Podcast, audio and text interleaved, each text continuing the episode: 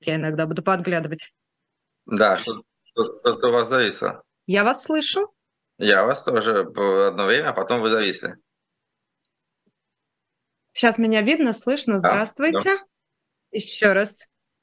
Так, э, дубль два, дорогие друзья, я прошу прощения. Интернет нас иногда подводит, поскольку мы выходим в прямом эфире на Москву из разных стран и даже с разных континентов, то тогда повторяю еще раз. Я Маша Майерс, я сегодня веду программу «Особое мнение» и гость программы «Особое мнение» директор Центра исследований постиндустриального общества Владислав Иноземцев. Владислав, давайте еще раз здравствуйте да, вам. еще раз добрый день. Да, добрый день. А, прежде чем мы начнем нашу программу, я хочу сказать, что трансляция на YouTube-канале «Живой гвоздь уже идет. Вы можете писать ваши комментарии, ваши вопросы. И обязательно сходите в наш электронный книжный магазин shop.diletant.media, где вы можете поддержать наш а, канал. И сегодня, топ-лот сегодняшнего дня, это специальное предложение, предложение от магазина «Дилетант», второй том коллекционного мультимедийного издания «Один Высоцкий». Это большая работа, которую проделал наш коллега, мой коллега Антон Орех, и это издание вам предлагается с его автографом и с печатью от э, Эхо, и там много всего интересного, например, помимо а, книги с текстами глав цикла, с расшифровками выступлений Владимира Высоцкого и воспоминаний о нем, вы услышите звуковую версию выпусков программы. Пожалуйста, обратите внимание, топ-лот сегодняшнего дня – это второй том а, большой работы Антона Ореха Владимир Высоцкий. И обратите еще внимание, не могу не сказать, что если вы хотите поддержать канал наш канал и нашу команду, команду YouTube-канал «Живой гвоздь», то, пожалуйста, а, Теперь у вас есть возможность оформить ежемесячную а, подписку на сервисе Boosty. Это то, что позволит нам продолжать работу и с вашей помощью а, в том числе. А, экономист Владислав Иноземцев, да, вот у нас было такое небольшое лирическое отступление. Сейчас мы уже непосредственно начинаем нашу программу. Владислав, наверное, позвольте, я начну с очередного э, закона, который пока, пока еще не вступивший в силу, но тем не менее Госдума одобрила очередные поправки пожизненный срок за госизмену, сразу второе, третье чтение, как обычно, все быстро и единогласно. Ясно. В общем, то, как любит работать в последнее время российский парламент, это пожизненный срок за госизмену и срок до пяти лет за помощь в исполнении решений международных организаций. То есть получается, что 25 лет, который получил наш коллега Владимир Карамурзаев, не предела, этого маловато, и получается, что система не насытилась? Ну, система, конечно, не насытилась. То есть э, в данном случае я думаю, что процесс, он э, не может не идти дальше до, до каких-то, я не знаю, какие будут пределы и остановки. Э, мне казалось, что этот э, сдвиг, он случился даже не вчера, он э, случился еще фактически, может быть, года два-три назад, когда э, система начала осмысливать внутри себя а, чем она может заниматься в ближайшее время. И а, еще тогда, когда начались окончательные гонения на Навального, а, мне показалось, что ничего кроме террора система уже предложить вообще не может. У меня была на эту тему большая колонка в СНОБе, ее, правда, ликвидировали там на сайте, mm. под названием «Время террора и чистого авторитаризма». Но она есть в разных перепостах. Вот мне казалось, что как раз третье десятилетие Путина у власти, 20-е годы, это время, когда Кремль э, имеет в качестве инструмента правления только террор, насилие, э, запугивание и ничего больше, потому что предложить, собственно говоря, нечего. Ни экономический рост, а, не реализуем ни какая-то позитивная повестка, за исключением, вот видите, войны, которая сейчас идет, это вряд ли позитив. Но, в общем, ничего нет, кроме того, чтобы давить несогласных. Вот это и есть основное занятие. Поэтому ничего удивительного в этом нет, будет дальше хуже. Вот и все. Мой прогноз здесь никак не оптимистичен. Угу. А, а что именно произошло, почему именно 2-3 года назад? То есть это вы отсчитываете, какую точку вы берете за точку отсчета? Это приговор Навальному? Это, э, даже посадка, посадка, посадка. Да, даже не приговор, а в принципе посадка. То есть даже, я не помню точно, когда эта статья вышла, но помните, там в конце 2020 года э, была определенная серия решений, которые были связаны именно с ужесточением всех возможных там сроков наказаний и так далее, и так далее. И это было в, в преддверии возвращения Навального, я бы сказал. И это очень чувствовалось тогда. что начинается э, разговор о врагах народа, о, о чепенцах, о том, что это не наши, что с ними нужно бороться. Вот э, я думаю, что именно 2020 год, когда власть уже провела обнуление сроков, э, стало казаться, что вот-вот закончится пандемия, начнется какая-то более-менее нормальная жизнь, и, соответственно, нужна какая-то повестка дня. Вот в виде этой повестки дня на 20-е годы и родилась вот эта жесткая, авторитарная, э, постоянно основанная на репрессиях повестка, которая до сих пор, собственно, в силе. Скажите, а какой в этом, ну какой вы в этом видите высший смысл? То есть а, ведь создается впечатление, что ну запугать, ну 25 лет или пожизненное. То есть страшно звучит, ну, ну что, ну смертная казнь, да, ну давайте расстреливать начнем там, как это было раньше. То есть это просто, это уже какая-то идет, это просто уже инерционное движение, на ваш взгляд, или в этом еще пока есть какой-то смысл? Ну, слушайте, э, смысл в этом, конечно, какой-то есть. В том плане, что э, система хочет максимально очиститься от любого несогласия. Э, это может быть не обязательно там массовый расстрел, как при Сталине. Я думаю, что до этого в ближайшее время мы не дойдем в ближайшее время. Э, но э, сама идея заключается в том, что либо уезжаете, либо затыкаетесь, либо вообще полностью притихнете. То есть вот, на мой взгляд, это главная идеология. То есть не мешайте нам делать то, что мы хотим делать, а будем мы делать все, что нам заблагорассудится. Вот у них нет у них нет задач, у них нет повестки дня, у них нет цели.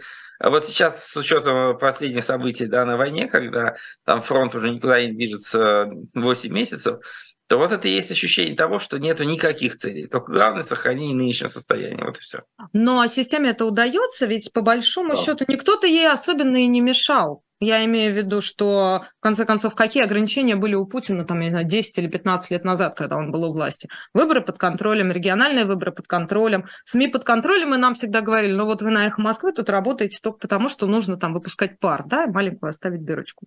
Ну, да. Другого никакого смысла в этом, в этом нету. И сейчас это такая, это деятельность или это уже иллюзия деятельности? И удается ли системе действительно очиститься, как вы сказали, от несогласия? Ну, конечно, удается. На самом деле, удается. смотрите, я думаю, что процесс, он идет... Э, то есть, э, да, можно так сказать, что у Путина не было особых э, сдержек и противовесов, начиная с первых лет его правления. Но все равно э, какая деятельность якобы оппозиционная, якобы альтернативная, она продолжала кипеть. Э, постоянно, год за годом, ставили все больше и больше точек над «и» о том, что она должна прекратиться. И сейчас она фактически прекратилась, хотя, может, не до конца. Поэтому путинская система, она имела определенную динамику ужесточения этого подавления. Она будет продолжаться развиваться в этой динамике, ничего другого она не знает. Чем меньше есть успехов, тем больше есть террора. Вот, собственно, и все. Совокупность равно единице. Да? Значит, чем больше одна составляющая, тем меньше другая. Вот не более. В какой момент ожидаете ли вы, в какой момент э, система начнет сопротивляться? Или, например, это сопротивление произойдет через экономические механизмы, не а через чему, политические. Простите, чему сопротивляться? Давлению давлению, ужесточению, монолитности, террору. Как хотите не это называть? Она не будет сопротивляться. Не будет? Есть, смотришь, система. Вот э, опять, смотрите, здесь очень важный момент. Э, если мы вспомним сталинские времена, да, то э, тогда э, террор осуществлялся в том числе и против самой системы. Сейчас да. система достаточно чиста от этого, да, то есть, по сути дела, будь бюрократом а, и показаться под этой, так сказать, машиной подавления и, и, и террора крайне сложно нужно ли выйти очень далеко за флажки, а, либо в политическом плане, либо там в коррупционном, ну уж очень должно зашкалить. То есть, э, если посмотреть там на чистки там, 30-х годов да, и 50-х годов, то ничего сравнимого не происходит. Поэтому система не слишком напряжена. Она живет в своем нормальном режиме. Да, там есть, наверное, какое-то опасение за собственное будущее. Но если исключить вот этот вопрос о том, что будет дальше, то на сегодняшний день внутри системы нет особого напряжения, потому что доходы ее сокращаются. Там Кремлевская администрация открыто фактически говорит о том, что мы будем подкармливать региональных чиновников. А, денег много, их э, не становится намного меньше. Да, есть проблемы там связанные с зарубежной недвижимостью, выездом и так далее, но об этом Путин говорил с 2013 года, что, ребята, заканчивайте эти шалости, да. Поэтому, а уж невыездных силовиков там сотни тысяч э, из середины десятых годов. Поэтому я не думаю, что внутри системы зря и взрыв и внутри системы. Я этого, честно говоря, не наблюдаю. Я много слышу разговоров про раскол элит, я вполне могу понять что, и согласиться с тем, что часть бизнеса, который очень много потерял, да, вот высшего э, финансового класса, да, э, испытывает явное недовольство по поводу происходящего, но и оно прекрасно, даже эти люди прекрасно понимают, что сделать они ничего не могут. Поэтому вот чтобы систему сорвало изнутри, но я это вообще не предполагаю. А тогда, если, э, то есть в тот момент, когда пресыщение произойдет, тогда это что? Это низовой протест? Экономический протест? Как, Протеста каким... не будет. Протест не, не будет. Протест, точ, а точка, как... точка бифуркации только а, физическое исчезновение лидера режима. А, никаких других а, оснований для серьезных потрясений я не вижу вообще. Но, с другой стороны, тоталитарный режим уже давным-давно научились передавать власть, будь то по наследству, по крови, по, через э, механизм преемничества и прочее, и прочее. И, в общем, и это позволяет режиму сохраняться на десятилетия. Ну, вот это я бы не преувеличивал. А какие Почему? примеры такого сохранения? Ну, не знаю, то же самое Северная Корея, какой другой берите. Пожалуйста, Северная Корея... Африканские режимы. Э, а где там так успешно все идет? Вот на самом деле... Идет. Uh, нет, вот, вот это случай как раз, как раз важный, потому что, за исключением, пожалуй, Северной Кореи, там, да, и, например, Туркмении, а, я такого пока не слишком наблюдаю. Более того, понимаете, здесь есть два очень существенных отличия. Одно дело, вы имеете э, фактически, ну, скажем так, династический режим, как в Северной Корее, но династический режим, он очень предсказуем.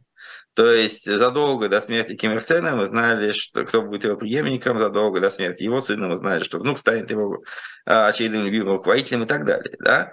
А, в случае с а, Туркменистаном операция по преемничеству была проведена вполне э, четко при живом предшествующем президенте и так далее. То есть э, это все более-менее понятные вещи. Путин э, – это человек, который создал этот режим персоналистский, э, и человек, который совершенно не указывает направление его дальнейшего развития. Вот это слабость режима, потому что если мы вспомним такого рода композиции, то я вот, честно говоря, не очень понимаю, где такое, такое, такая четкая передача власти хотя бы когда-нибудь сработала без потрясений. Потому что либо, чтобы эта передача власти сработала, мы либо должны начать а, ну, как бы готовить э, население к тому, как, это, как эта передача власти осуществляется. Пример – это партийная система типа Китая или Мексики, где действительно одна партия находится у власти десятилетиями, но понятна система преемничества. А, либо это какая-то иная, какой-то иной механизм, но так или иначе, вот как, допустим, было в 2008 году, а, вы публично объявляете преемника, а, поддерживаете его каким-то образом, его а, инсталируете и дальше находитесь как бы либо с ним, либо отходите. Вот это не всегда проходит гладко. Пример Казахстана всем известен. Поэтому мне кажется, что как раз Путин делает все возможное от него зависящее, чтобы после его ухода эта система рухнула. Или, по крайней мере, mm. прошла период очень сложной пертурбации. А интересно, что об этом думает ее ближайшее окружение, которое в настоящий момент демонстрирует монолитность элит, и, как вы уже заметили, что вы не видите никаких признаков раскола. Ну, я думаю, что каким бы ни был э, уровень ненависти отдельных представителей этого круга друг к другу, они прекрасно понимают, что в случае, если система начнет рушиться, хуже будет всем. Mm. И в этом отношении я вполне допускаю, что в случае ухода Путина э, произойдет какая-то довольно быстрая реконфигурация. Э, какой она будет, сложно сказать. Но в любом случае тот режим, который сложится, уже не будет столь монолитным. Потому что, смотрите, даже, допустим, единственное, чем мы можем сравнивать советские времена а, с временем ухода Сталина, да, 53 год. Но в нем было два фундаментальных различия. А, во-первых, тогда была партия, которая как бы внутри себя могла избрать лидера, и население совершенно было а, спокойно и не предполагало никакого возможности выступления против нее. Тогда не было бизнеса, тогда были закрыты границы, но все это одна сторона вопроса. И второй вопрос очень важный. Дело в том, что именно партия была, скажем так, э, стейкхолдером э, спецслужб которые были ее там карающим мечом, боевым отрядом. А сейчас эти спецслужбы сами представляют собой власть. Их много, мы видим расползание этой системы силовой олигархии. И поэтому масштаб внутренней склоки после ухода вот этого стержня, он, конечно, будет э, намного больше. При этом не могу не спросить, вы сказали про чистки, да, которые активно использовала советская власть, и в этом смысле, если я вас правильно поняла, вы имели в виду, что Путину ну, в настоящий момент это просто не нужно, да, ну просто это механизм... Это невозможно. А, Ой, почему? Э, потому что, смотрите, ведь э, советская власть, э, она как бы сказать, я, по-моему, когда этот сюжет уже обсуждал, может быть, не на вашем канале, но много раз, советская власть, она выступала в виде, именно, знаете, я бы сказал, ее идеалом была такая мощная армейская военная индустриальная структура. Это было время, когда все общество было, общества, даже передовые общества времени выстраивались как именно индустриальные структуры, порядки, фаланги и так далее. А, это было и в советских коммунистических принципах, это было и в фашистских диктатурах. Это был общий принцип. Да? Главный принцип этого подхода заключался в том, что у нас есть идеал, что у нас есть партия, великая идея, у нас нет незаменимых и так далее. Это был очень важный принцип. А, фактически а, в условиях военного времени командир там ведет подразделение в наступление, его убивают, тут же кто-то другой хватает знамя и бежит с ним дальше. В этом отношении э, выкосить, допустим, половину там, членов Политбюро в 30-е годы не представляло себе никакой проблемы, потому что тут же на их смену приходили другие, а никаких э, особо личных сложных отношений э, внутри этой верхушки не существовало. Была чисто функциональная система. В условиях путинской системы ее выстраивали не военные, ее выстраивали разведчики. Э, спецслужбисты. Э, в этой ситуации э, она конфигурирована как шпионская сеть, в которой один единственный провал может уничтожить целые блоки сети. И в этом отношении как раз здесь отношение, подход к кадрам совершенно другой. Не в том плане, что можно стрелять половины, придут другие, а никого нельзя тронуть. Потому что если вы кого-то тронете, вы зацепите неопределенное число связанных с ними людей, завербованных им, которых вы даже можете не знать, но которые играют на общее дело. Вот э, поэтому у Путина существует такой панический страх перед чистками. Их нет. Да, то есть вы можете выйти из этой системы с большими и меньшими потерями, ну, как, например, сделал своим Касьянов, да, это еще были очень э, такие вегетарианские времена. Вы можете уйти и остаться э, живым, здоровым, нормальным человеком. Э, чем дальше, тем это становится сложнее. Но э, идея о том, чтобы выкосить там треть бюрократии или там даже 10%, она никому в не приходит в голову на сегодняшний день. Интересно, это как э, структура государства и в чем его сила, соответственно, в чем его слабость, и как это чекистская, да, не побоюсь этого слова. Да, именно. А чекистская власть, я даже не знаю, система, структура, если вы представите ее как действительно как паутину такую, да, да. А, которая, в общем, в той или иной степени присутствует там в каждом, каждый, каждый узел, да, это вот, собственно, есть а, пересечение этих а, паучьих нитей. Как эта система при слабости военного звена и при слабости Минобороны, который, как мы понимаем, возглавляет не военный человек, а, как она умудрилась вляпаться в войну? И зачем ей война понадобилась? Это же уничтожает, это, это же это не их стихия. Абсолютно. Э, я до последнего был уверен, что этой войны не будет, потому что одно дело это, так сказать, создавать мифы и пузыри и фикции, которых эта система была очень защищена. Другое дело реально вести войну. На самом деле мне казалось, что система исключительно слаба во всем, что касалось каких-то реальных действий. То есть она э, действительно могла производить э, деньги, она могла их тратить, она могла обогащаться. Я называл эту систему коммерческим государством. Я считал и считаю, что зарабатывание денег – это гораздо более важная миссия каждого члена системы, чем любая общественная или политическая составляющая его деятельности, и поэтому я с трудом мог предположить, что может быть начата серьезная война, да, и до этого мы видели массу примеров, где э, вся, условно говоря, все участие в военных действиях да, объективно, оно сводилось к постоянных рассказам о том, что нас там нет, вот, и вот такая сугубо ложь, которая проникнута вся система, она везде доминировала. Но вот так вот в лоб пойти войной на соседнюю страну, тем более, ну, абсолютно не буду, ну, мне казалось, что этой войны не может быть просто потому, что победить Украину невозможно. Не в плане того, что это такой великий народ, который исполнен всяких великих идей. Нет, просто реально э, совершенно очевидно, да, что захватить страну с населением в 30 миллионов человек э, силами даже всей одной миллионной российской армии нельзя. Нельзя. Можно ее разбомбить, можно там применить ядерное оружие, можно там уничтожить основные города, может быть, даже несколько колонн, и можно дойти до западной границы. Но все равно контролировать эту территорию, каким-то образом ее использовать, не иметь там партизанской войны, просто невозможно. Вот почему это было сделано, я не могу сказать. Даже сейчас. Ну, слушайте, единственное объяснение заключается, которое вот выглядит э, разумным, я не говорю, что я его поддерживаю, то выглядит разумным, это то, что Путин действительно ушел абсолютно в астрал а, и жил в условиях, в, мире своих фантазий, а, та же самая ФСБ постоянно эти фантазии подпитывала рассказами относительно того, какой легкой будет война, как быстро украинцы перейдут на сторону Кремля. А, это же, так сказать, преподносил Путину и, э, и, и преподносила его агентура в Украине, которая получала от Кремля колоссальные деньги. Вот. А военные, естественно, не могли ничего сказать против по той простой причине, что за 10 лет до этого им вкатили 20 триллионов рублей в программу вооружения, да, и они не могли не сказать, что у нас ничего нет, ребят. Ну, mm-hmm. вот, собственно, все, что мы имеем в результате. А можно ли, вы можете себе представить человека, который, я не знаю, там, стоя в ванной перед зеркалом, в, глухой, в глухом одиночестве, я имею в виду, и глухие стены вокруг, скажет, черт возьми, как мы ошиблись, как мы просчитались. Такое может быть? Или это уже из разряда В глухой, в глухой комнате, может быть, этот человек это и говорит. И я не думаю, что он э, считает, что мы сделали все верно. Я считаю, что у Путина сейчас серьезные как бы, сомнения в том, что было сделано. Но э, он не может показать слабости, он не может вернуть это дело обратно. Э, и на самом деле это, конечно, тоже большая проблема этой системы, потому что в случае, если вы военный, да, то вы можете сказать, что да, где-то одну операцию мы выиграли, другую операцию мы проиграли, здесь мы остановимся, здесь мы перегруппируемся.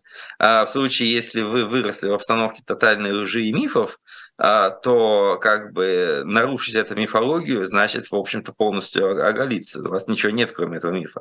А, и поэтому отказаться от него вы реально не можете. Скажите, в какой момент э, начнется, начнутся экономические проблемы у путинского режима?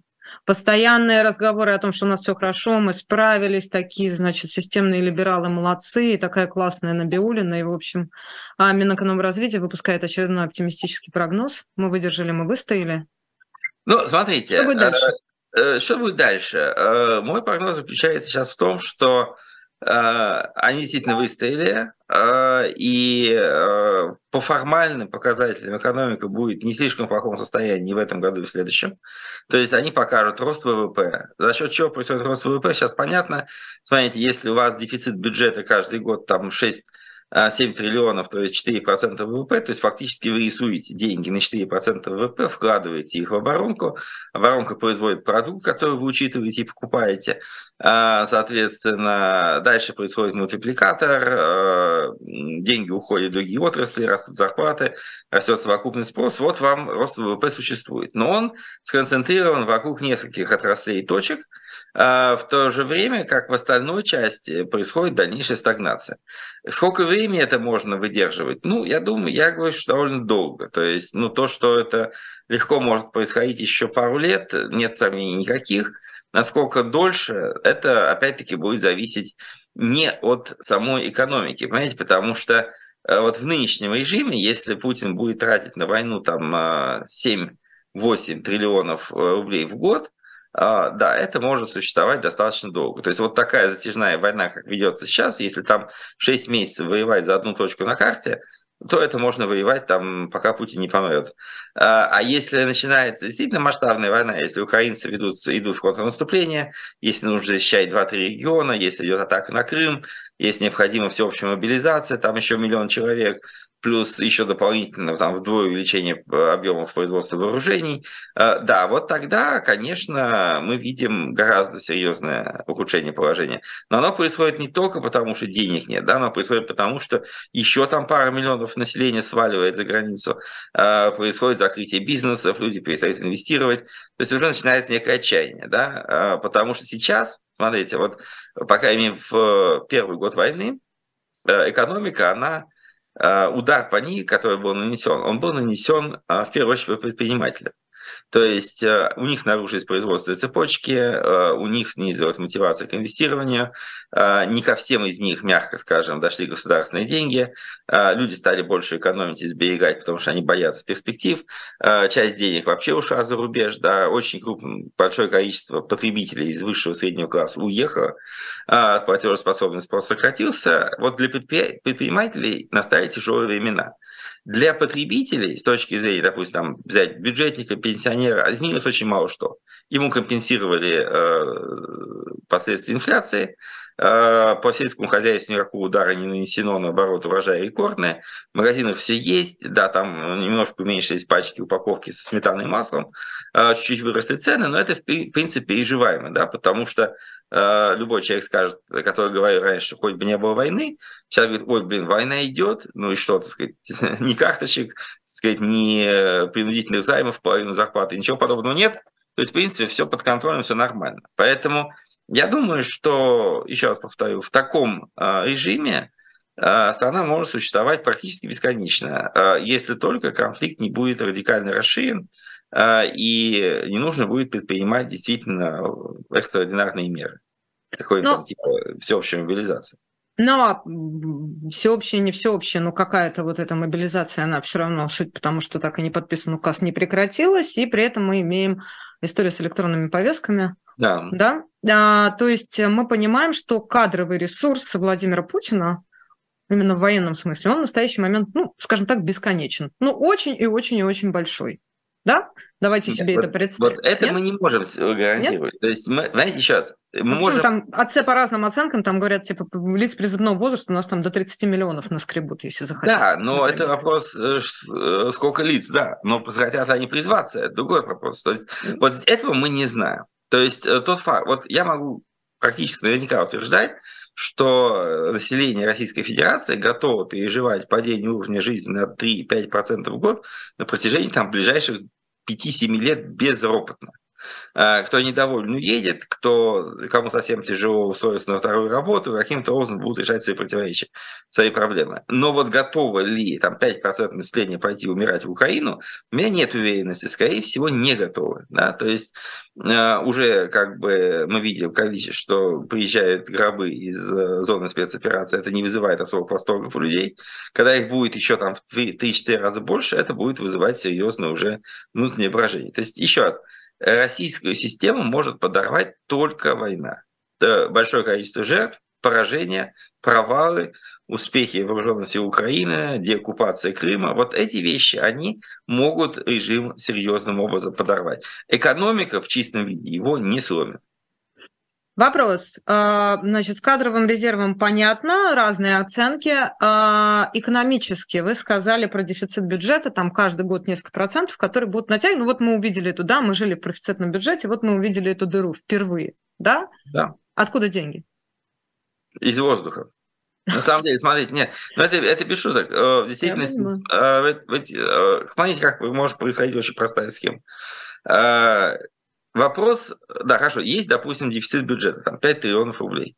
Э, правительство убеждает, что они могут закрыть ее через э, фонд национального благосостояния. Я не думаю, что они будут это делать в больших масштабах, потому что для Путина с времен начала его правления э, самым страшным ужасом был этот долговой большой объем долга, который был первым делом он выплатил, потом случились резервы, дополнительно большие, и я не верю в то, что он их потратит под ноль. Он будет их держать. Для него это психологически и экономически важно. То есть, э, что происходит? Происходит фактически внутренний займ. Население не хочет, если даже давать деньги в долг, а я думаю, что он очень легко бы дало, если бы Минфин выставил серьезные конкурентные ставки, то есть если бы Минфин привлекал по госбумагам там под 10%, mm-hmm. я думаю, что народ потащил туда деньги тоннами. А сколько сейчас по ОФЗ? Разве там не намного же меньше, по-моему? По-моему, там где-то, ну, в лучшем случае, там 7-7,5. А, вот. а, то есть здесь нужно просто реально поставить нам на 4-5 пунктов выше инфляции, и проблем не будет. Mm-hmm. Вклад населения в банк на сегодняшний день порядка 26 триллионов. А, бюджетный дефицит, а, ну, по моим оценкам, максимум будет где-то там 6-7. То есть, как минимум года 3 вообще можно не заботиться. Это население денег, да, есть еще у компаний. А, второй момент, а, самый простой. А, вы выпускаете государственные ценные бумаги, уполномоченные банки их выкупают, в тот же день они заносят в центральный банк и получают под них финансирование, как бы ломбардный кредит. Э, дальше э, ломбардный кредит выдается под ставку, э, под ключевую ставку, там 8,5.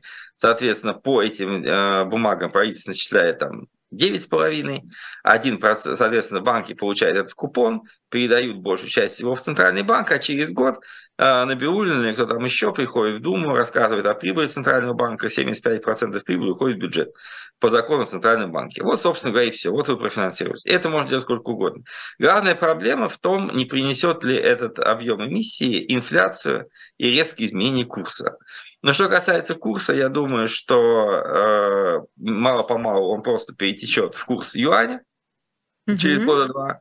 Вот. А что касается инфляции, то смотрите, вопрос о том, куда эти деньги пойдут. Если они пройдут через тот же самый ВПК, если они пройдут через э, пособие и выплаты э, за погибших в зоне спецоперации, то тогда получится, что получат их люди, которые инфляцию не разгонят. Да? То есть если отдать там несколько миллионов рублей погибшим там, в отдаленных российских областях, в основном в сельской местности, откуда сейчас и вербуются э, люди на войну, то, ну да, соответственно, там вырос платежеспособный спрос, ну, больше купят там новых москвичей китайский сбор или еще что-нибудь. Но это не, суть, это не вызовет э, широкую инфляцию, особенно в основных э, крупных мегаполисах. Поэтому я думаю, что э, пару-тройку лет э, такая система вполне может э, действовать без особых сбоев. Дальше посмотрим. Никто не строит планы больше на пару лет.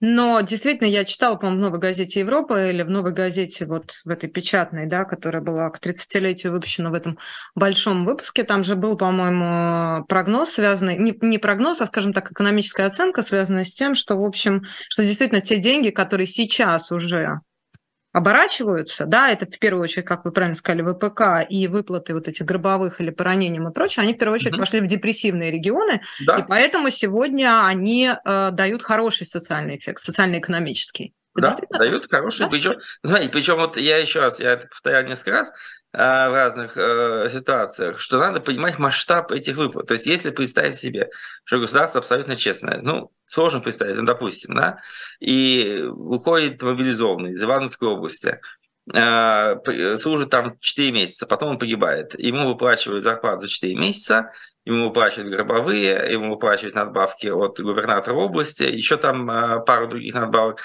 Средняя сумма, которая получается, если доходит где-то до 8 с небольшим миллионов рублей, что должно получиться, если все платят честно, то это, внимание, приблизительно средняя зарплата жителя области по Росстату за 20 лет. Mm-hmm. За 20 лет. То есть этот человек за 20 лет не заработал бы, скорее всего, этой суммы.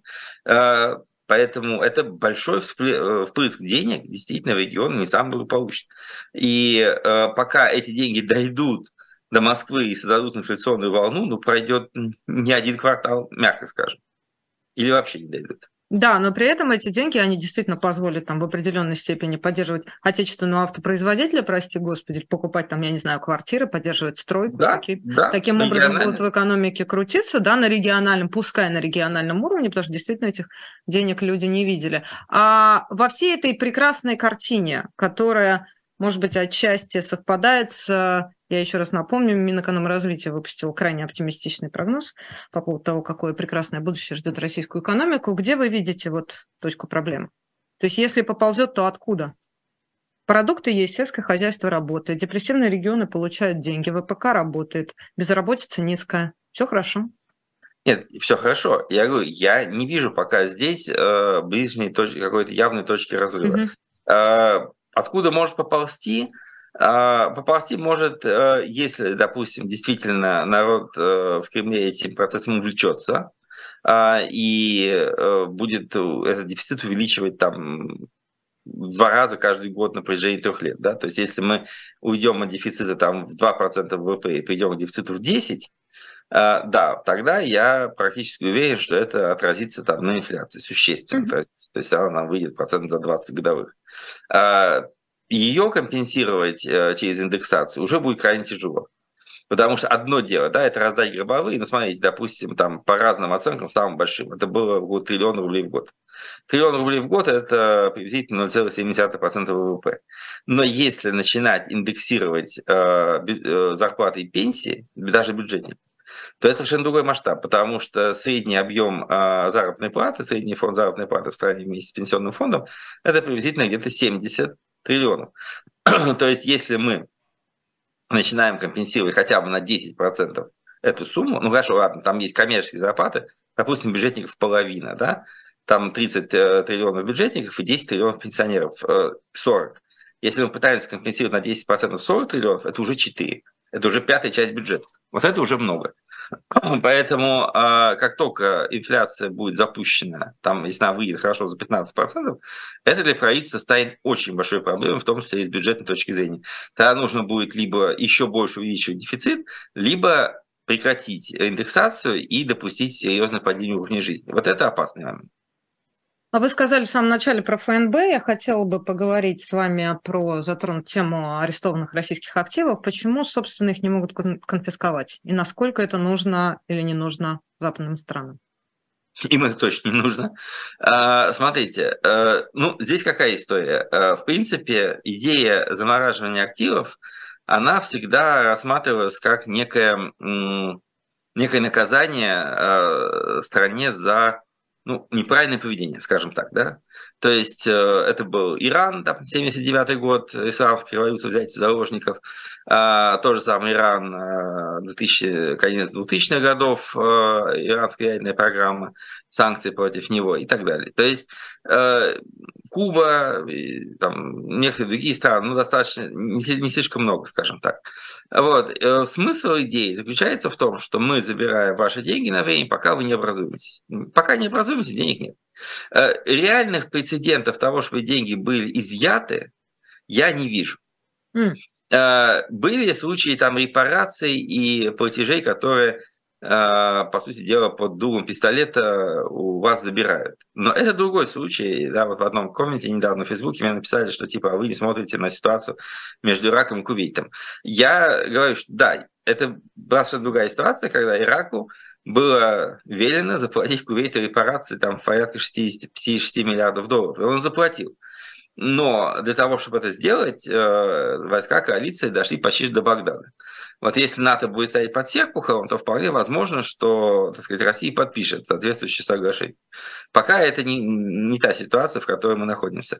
Поэтому забрать эти деньги, э, для этого нужно нечто. Да? Нужна капитуляция Российской Федерации, готовность выплатить репарации, указание Российской Федерации отправить деньги в Украину на восстановление в счете этих репараций и так далее. Пока этого нет, а что, как вы можете их изъять? На основании чего? То есть тогда а. возникает ощущение, что э, если кто-то ведет себя плохо, вы можете деньги его забрать и кому-то другому отдать. Ну, я подозреваю, что после этого все деньги будут храниться только в Китае. Никаких больше резервов э, в западных странах храниться не будет. Я это понимаю. То есть это все-таки юридическая история, история про нелегальность этого решения, и не потому что не могут, а потому что не хотят. Потому что это опровергает, тогда опрокидывает э, основные европейские ценности. Ну, смотрите, это не ценности, это чисто правовые нормы. Вот ну, ценности правовые нормы. нормы окей. Правовые нормы, потому что, смотрите, есть центральный банк некой суверенной страны. По всем законам центральный банк не является государственной структурой она не является структурой правительства. То есть Центральный банк вообще не, никакой ответственности за то, что его правительство вторгает в другое государство. А его деньги заморожены в э, как бы в надежде воздействовать на горячие головы в правительстве. Воздействие не удается. Изъятие деньги да, у субъекта, который не является государственной структурой, как является Центральный банк, сложно. Да. Я могу предположить, что, допустим, деньги «Газпрома», как э, общество, которым управляет государство, э, могут быть Э, действительно изъяты, просто потому что это структура, являющаяся собственностью правительства Российской Федерации. Но это не центральный банк, как минимум. И это не, не российские олигархи, там, не богатые русские, которые держат деньги за границей, они вообще не имеют отношения. Поэтому вопрос о том, чтобы заморозить, э, введя санкции, он решается легко. Вопрос, чтобы отнять, практически не решается. Вот единственный прецедент, который мы недавно видели, тут многие об этом говорят, и украинские коллеги тоже об этом пишут, это э, так сказать, отправка в Украину 4,5 миллионов долларов, принадлежавших Малафееву. Uh-huh. Но в данном случае это не прецедент. Я об этом пытаюсь объяснять, потому что э, эти деньги Малафеева были арестованы чуть не в 2014 году, когда против него впервые ввели санкции. И впоследствии каким-то образом этот уважаемый предприниматель умудрился создать искусственный долг, перед каким-то своим партнером. И, по сути дела, в рамках этого долга какие-то люди, имевшие доверие на Статнёв, пытались перечислить часть этих денег на другие счета.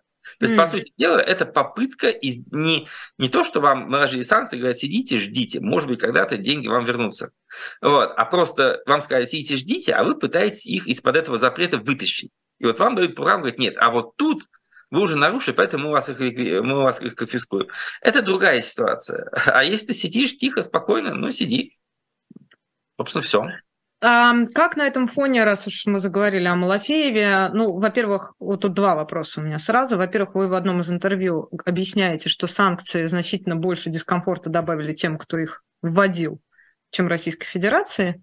А, тут, конечно, не могу вас не спросить о подробностях этой мысли, и, может быть, есть какие-то цифры, да. А, а вторая история это, собственно, про крупный бизнес. Ну, сейчас к ней давайте ну, чуть позже. Давайте знаете, по, по, по первой истории все очень просто. Дело в том, что, ну, смотрите, допустим, вы э, ходите э, в какой-нибудь там магазин, да, вот у вас рядом с домом есть магазин, там хорошие цены, недорого, э, вы заходите за 5 минут и прочее, да, и вдруг выясняется, что вы по какой-то причине говорите, нет, владелец этого магазина редко редиска, я туда ходить не буду, я буду, так сказать, на автобусе, на перекладных ездить в магазин за 15 километров отсюда, где в полтора раза дороже. Неудобно. А, а? Неудобно, неудобно, да? Вы переплачиваете, вы переплачиваете за дорогу, у вас не, не, неудобная логистика, вы там надрываете, таскаете сумки и так далее. А э, сказать, потому что в этом магазине дешево и хорошо, сюда подбегают другие покупатели, также все благополучно покупает еще и дороже. Вот ситуация, да? Но после этого когда выясняется, что э, новым покупателям тоже, в общем, не все удобно, э, и еще на них наложили какие-то дополнительные ограничения и так далее, то продавцу становится хуже, но становится позже. Вот, вот собственно говоря, эта картина. Да? То есть на, в первый год европейцы заплатили дополнительно за энергоносители приблизительно 800 миллиардов евро. Вот 800 миллиардов евро – это минус из кармана э, Европы, но частично потребителей, в большей мере правительств. Э, но при этом, пока вся эта перестройка происходила, из высоких цен Россия получила дополнительно ну, порядка 200 миллиардов. Вот чистый трансфер богатства в триллион евро, да, и триллион долларов у того, да, то есть у Европы убыло, у России прибыло. Это первый год, да, неудобство. Потом вы купили машину, вы прекрасно катаетесь в дальний магазин, а вот, а, соответственно, люди, которые приезжали в этот магазин, уже разочаровались в покупках и теперь уменьшают спрос. Второй год, да, э, потолок нефтяных цен, э, снижение экспорта, необходимость э, большего плеча перевозок. В результате там доходы нефтяные бюджеты проваливаются на 40%. Европейцы по-прежнему платят больше, но с другой стороны уже исчезает этот навес цен, э, рынок будет заполняться, если российская нефть там и газ идут э, в страны э, южной периферии, соответственно, там спрос сокращается, высвобождаются возможности подправки в Европу, то есть этот рынок сбалансируется. Может быть, к этой зиме, может быть, к следующей, но он сбалансируется. Россия в Европу со своими энергоносителями не вернется. И ситуация придет опять-таки в прежнее состояние, когда цены будут приблизительно такими же, как до кризиса, э, но у России будет, естественно, меньше денег. Вот, собственно, это вопрос времени.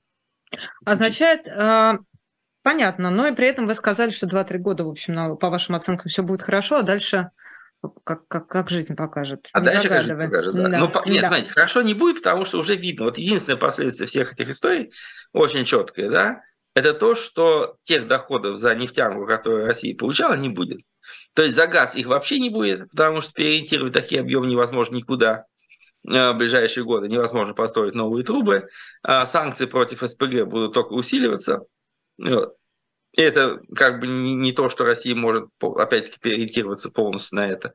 А по нефтянке потерь будет меньше, но в любом случае вот а, тот провал на 40% по доходам бюджета, который сложился после э, декабря месяца, он вместе, он останется с нами надолго.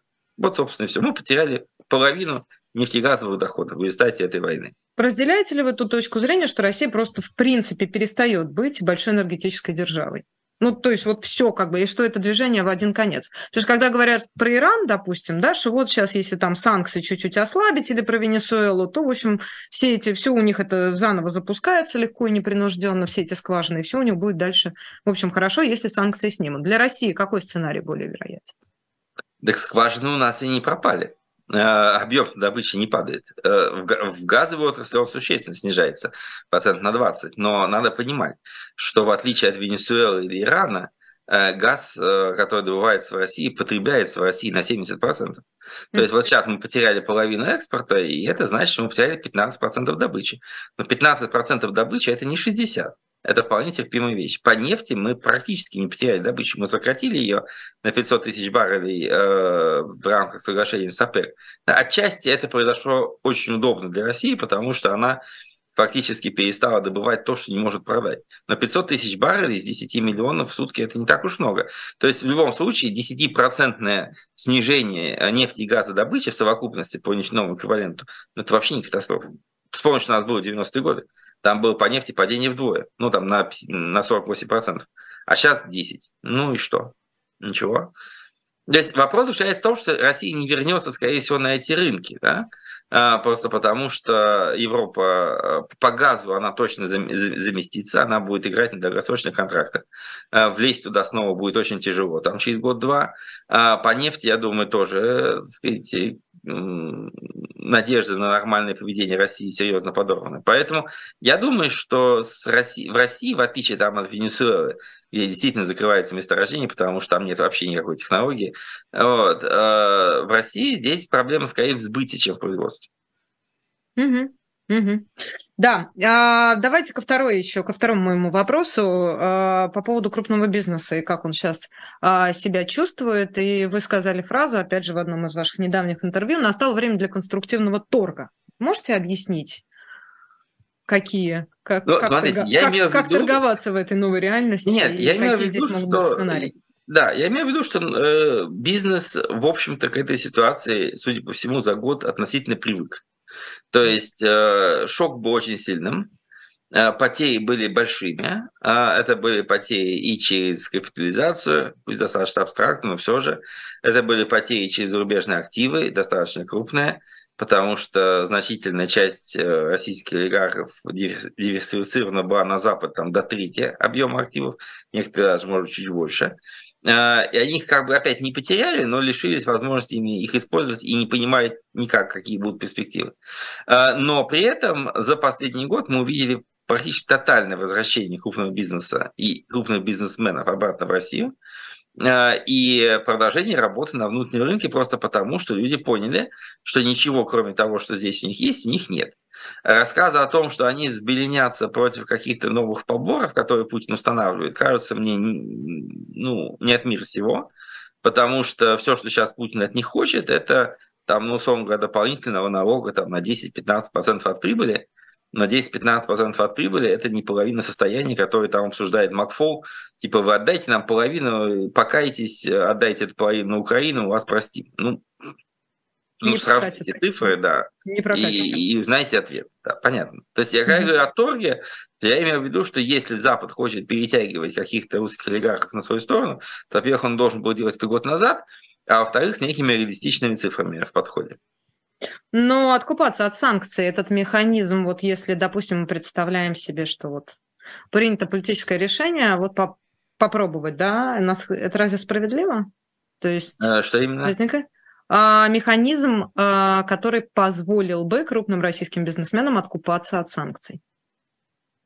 Ну, а что значит справедливо в данной ситуации? Это, я бы сказал, не ну, то чтобы справедливо, это даже как-то ну, понимаете, вы российский бизнесмен, вы там с 25 лет э, э, делали сначала какой-то кооператив, потом занимались там консолидацией угольной отрасли, потом вы занимались там минеральным удобрением, э, потом вы структурировали свой холдинг где-нибудь в Швейцарии, а потом пришли санкции. С какого рожна? Вот как вы под них попали? Вы не финансировали операцию в Донбассе, вы не платили там кремлевский пропагандон, вы не бегали там, не кричали, Украина вообще должна быть уничтожена. На вас наложили санкции, да, и теперь говорят, вы отдайте половину, мы с вами поговорим.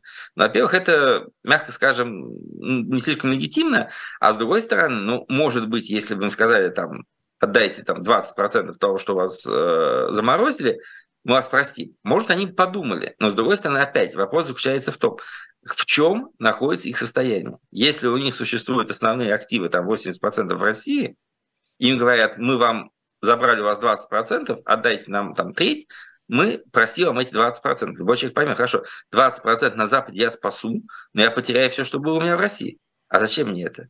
В конце концов, когда-то что-то изменится, война не будет вечной. А, Путин умрет, режим э, сказать, поменяется, снова связи восстановятся. Но российская экономика и Российская Федерация никуда не денутся, они не попадут в черную яму. Поэтому, может быть, вполне разумная стратегия посидеть в России лишние там, 6-7 лет, уже, так сказать, 30 лет эти бизнесмены свой бизнес ведут, и подождать, что будет. Если вам хотят, потому что если на Западе их, так сказать, простят, и они отдадут там на Э, восстановления Украины, да, там, треть своего состояния арестован на Западе, то здесь они будут по статье о госизмене с конфискацией имущества. Зачем им это? С пожизненным, подождите. Ну, ну, ну пожизненно, это да, это будет все, э, так сказать, в отсутствие их самих судебный процесс проведен, но в любом случае их-то волнует не столько, что там напишут в личном деле, а их волнует, что останется от их состояния. И поэтому то, что они вернулись, абсолютно понятно. Ну, в общем, очень прагматично и цинично, как бы, да? Ну, Только. наверное, наверное ну, слушай, так и На должно. самом деле, вот в данном случае здесь у меня нет желания их осуждать, потому что они делают прагматичный выбор, э, выбор между ситуациями, которые, ну, не то чтобы не правовые со всех сторон, да, но, э, так сказать, э, ну как, понимаете, э, их поставили в большинство из них поставили ситуацию, в которой они не виноваты раз, а, и э, так сказать, из которой нет хорошего выхода. Поэтому они ищут э, лучшие из плохих. Ну, а в чем здесь э, обвинение ты можешь Но при этом, при этом, слушая вас, понимаешь, что, в общем, можно вполне комфортно пересидеть, как вы сказали, там 6-7 лет, да? И мы не знаем. Этом, ну, мы наверное. Мы предполагаем, что такой сценарий он Но судя по, судя по тому, как они действуют, они исходят из этого. При этом мы все равно, извините, предполагаем, что это люди, во-первых, экономические столпы путинского режима, которые работают в, этом, э, в этой системе и при этой власти там не одно десятилетие, да, новых и случайных да. людей там нет. Во-первых. Во-вторых, когда вы говорите, они там не кричали там уничтожить Украину, но при этом они там продолжают лить сталь, которая в том числе из которых потом делают танки и самолеты. Это тоже нельзя это исключать. И вопрос морального выбора, и вопрос этни... этический, и вопрос ответственности персональной и так далее далее. Но если just business not in personal, то тогда, конечно, вопросов нет. Ну, собственно, у них так и есть, да. А как на этом фоне выглядят там, например, сегодняшние новости о там, действиях, например, Кипрского банка, который там, якобы по сообщениям Форс со ссылкой на источники перестает обслуживать Нет. Это же не только, граждан. это же сейчас идет волна. Это то же самое волна. делают и швейцарские банки, угу. то же самое делают банки в Объединенных Арабских Эмиратах, но это ровно то же самое, как вы сказали, nothing personal, just business, потому что они исходят из чего? Из того, что сейчас вторичные санкции могут затронуть не только людей, которые попали под санкции, но и их родственников, и друзей, партнеров и тому подобное прочее, потому что запрещено делать любой бизнес с этими людьми. Да? То есть представим себе, что в Кипрском банке а, сидят какие-то россияне, которые могут заплатить а, в Россию или куда-то еще компании, которые контролируются как кем-то попавшим под санкции. В результате появятся вторичные санкции против этого клиента банка. Банку не нужно иметь клиентов, которые так или иначе попадают под санкционную политику. Да? Э, идет разговор о том, что все налогоплательщики российские могут оказаться тоже под подозрением. В данном случае нет вопроса о санкциях, нет вопроса об изъятии денег.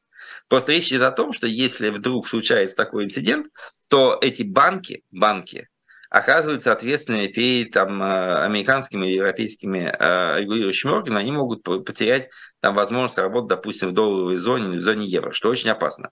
Поэтому в данном случае это просто попытка предохраниться. Ребят, мы к вам ничего не имеем, но у нас есть свои проблемы, поэтому вы закройте свои счета и заберите свои денежки и отведите их куда хотите. Мы их не забираем, мы их не блокируем, просто заберите и идите с Богом. Вот. Это как бы в любом банковском договоре написано, что они могут а, прекратить действие этих соглашений. Они говорят, вот два месяца, забирайте их, нет проблем. То есть э, этот момент будет продолжаться. То есть э, россияне с видами на жительство, с визами долгосрочными, с чем угодно, золотыми паспортами будут все больше становиться изгоями. Это процесс необратим. Да. Какие выходы? Криптовалюты? Средняя Азия? Э, слушайте, на самом деле, вы знаете, Турция. криптовалюты, они более чем регулируемы. Э, я бы сказал, что открыть, э, для открытия счета на криптобирже, если вы находитесь в США или в Европе, вы подадите больше документов, чем для открытия счета в обычном банке. И проверки и сложности там будут еще больше. То есть вот эта идея о том, что это все абсолютно за пределами, и там где-то в серой зоне, это все закончилось, может быть, пару лет назад уже давно. То есть, эм, ну, опять-таки, живите дом что можно сказать. Это единственный посыл крестьянам, который Запад хочет сказать, ребята, вы заварили кашу, езжайте с Богом отсюда, у нас есть свои дела, у вас свои.